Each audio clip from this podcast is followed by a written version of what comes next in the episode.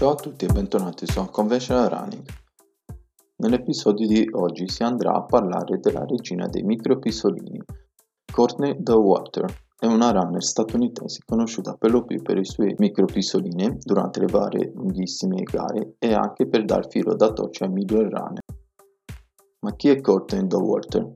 Durante l'adolescenza faceva parte della squadra di corsa campestre del liceo e durante l'inverno praticava anche sci di fondo infatti ha vinto il campionato di sci di fondo in Minnesota per ben quattro volte e grazie a quello ha vinto anche una borsa di studio per la Denver University, dove per tutta la durata dell'università ha praticato sci di fondo. Finita l'università si è trasferita in Mississippi per iniziare il suo lavoro da professoressa di biologia al liceo fatto fino al momento nel quale è passata al professionismo. Proprio in quegli anni aveva anche iniziato ad essere più costante nella corsa, infatti non potendo più sciare eh, si è data alla corsa, infatti aveva fatto qualche maratona e aveva iniziato il suo percorso nelle ultradistanze.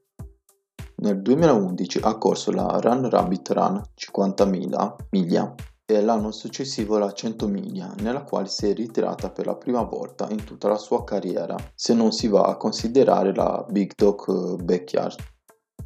Da quel momento lei stessa dice di trovare una certa attrazione per le lunghissime distanze. Dice anche che nelle ultramaratone come le 100 miglia conta sì l'allenamento, ma quello che conta di più è la testa. Ed a proposito di testa, durante la Run Rabbit Run 100 del 2017 ha avuto un momento di cecità temporanea è stato scoperto che questo problema può capitare a diversi atleti. All'inizio lei pensava che era un problema di, delle lenti a contatto che indossava, ma la causa principale è la polvere insieme alla, dis- alla disidratazione ed altri fattori. Questa patologia si chiama edema corneale.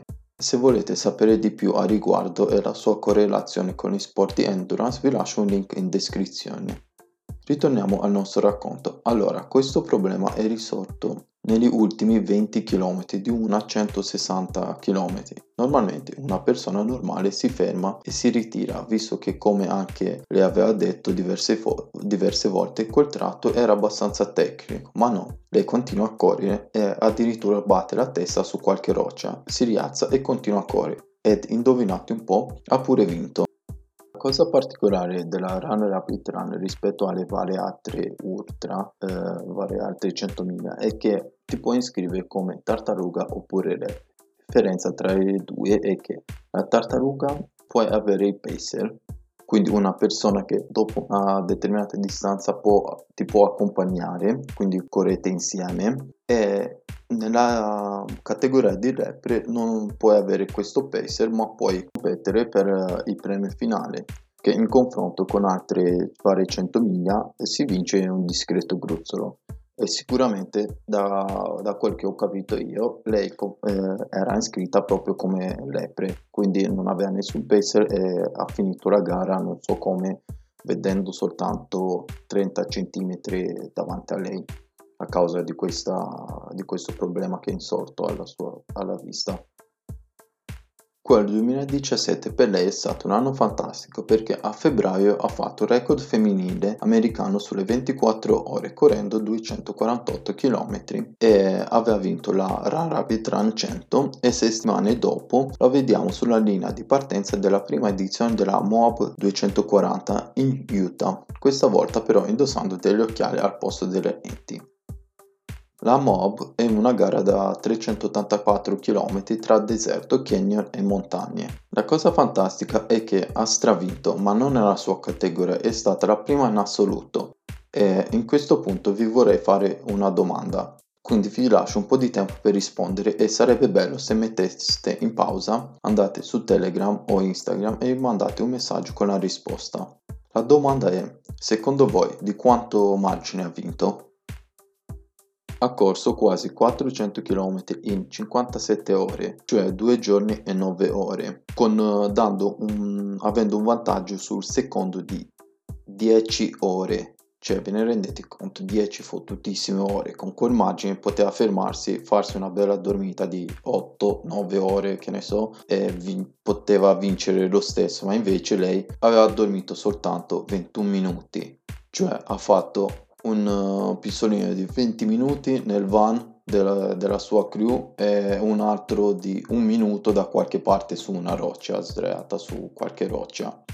Sono altre moltissime gare a cui ha partecipato, infatti nel 2019 ha partecipato e ha vinto il UTMB, arrivata seconda in assoluto nella Tahoe 200 dove aveva tentato di fare un record sulle 200 miglia, ha corso anche la famosissima Western State e molte altre, come anche la famosa gara massacrante Big Dog Backyard Ultra. Ma ora vorrei parlarvi della sua ultima impresa. Ad agosto aveva iniziato a correre il Colorado Trail lungo 788 km con un totale di 27.000 metri di dislivello con l'intento di battere il record di Brian Williams che è di 8 giorni e 30 minuti. Era partita alla grande ma già al terzo giorno aveva iniziato ad avere un po' di tosse Tutta la squadra insieme ai medici si sono consultati tra di loro e le hanno dato l'ok per continuare.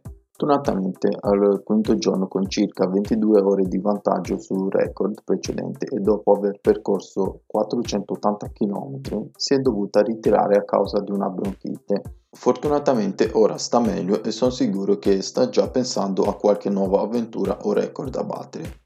Passiamo ora a raccontare dei fatti un po' particolari riguardo i suoi allenamenti e la sua dieta. Sono tutte cose che ho trovato durante le varie interviste e video che ho guardato su di lei e troverete tutte, tutto nelle note dell'episodio come sempre. Per quanto riguarda la dieta direi che è una dieta molto particolare come diciamo come tutti gli atleti, specialmente durante le gare, infatti non devono mancare le caramelle di qualunque tipo, i nachos, quesadillas, pizza, burgers, la birra da fine gara.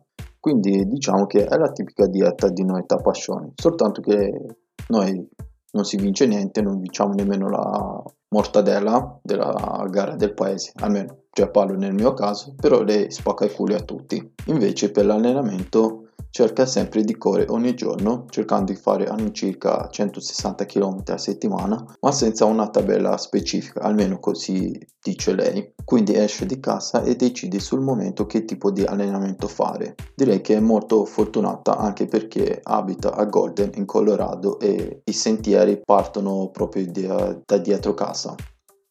Siamo arrivati alla fine e spero che questo episodio vi sia piaciuto. C'è tantissime altre cose da raccontare di questa ragazza, ad esempio che a volte si porta un foglio di barzellette e le racconta al suo pacer che normalmente è suo marito durante la gara, oppure le, delle diverse allucinazioni che ha avuto durante le le varie ultra che ha corso come ad esempio ha visto un leopardo sdraiato all'interno di un'amaca oppure un uomo che suonava il violoncello nel mezzo al bosco però senza sentire alcuna musica. Spero diciamo che vivamente che questo episodio vi sia piaciuto e se non la conoscevate spero che iniziate a seguire andate a seguire questa fantastica e pazza atleta perché sicuramente se ne sentiranno delle belle riguardo la sua carriera nelle note dell'episodio lascio qualche articolo, in varie interviste e diversi video riguardo a lei. Come sempre, se trovate interessante questo podcast, fatelo conoscere anche ad altre persone. Lo potete ascoltarlo dove volete, quindi cioè da Spotify, Apple Podcast, Google Podcast oppure varie altre app per ascoltare i podcast. Eh, se volete che vi parli di un argomento particolare mi potete scrivere Trovate tutto nelle note dell'episodio come sempre. Ciao e buone corse.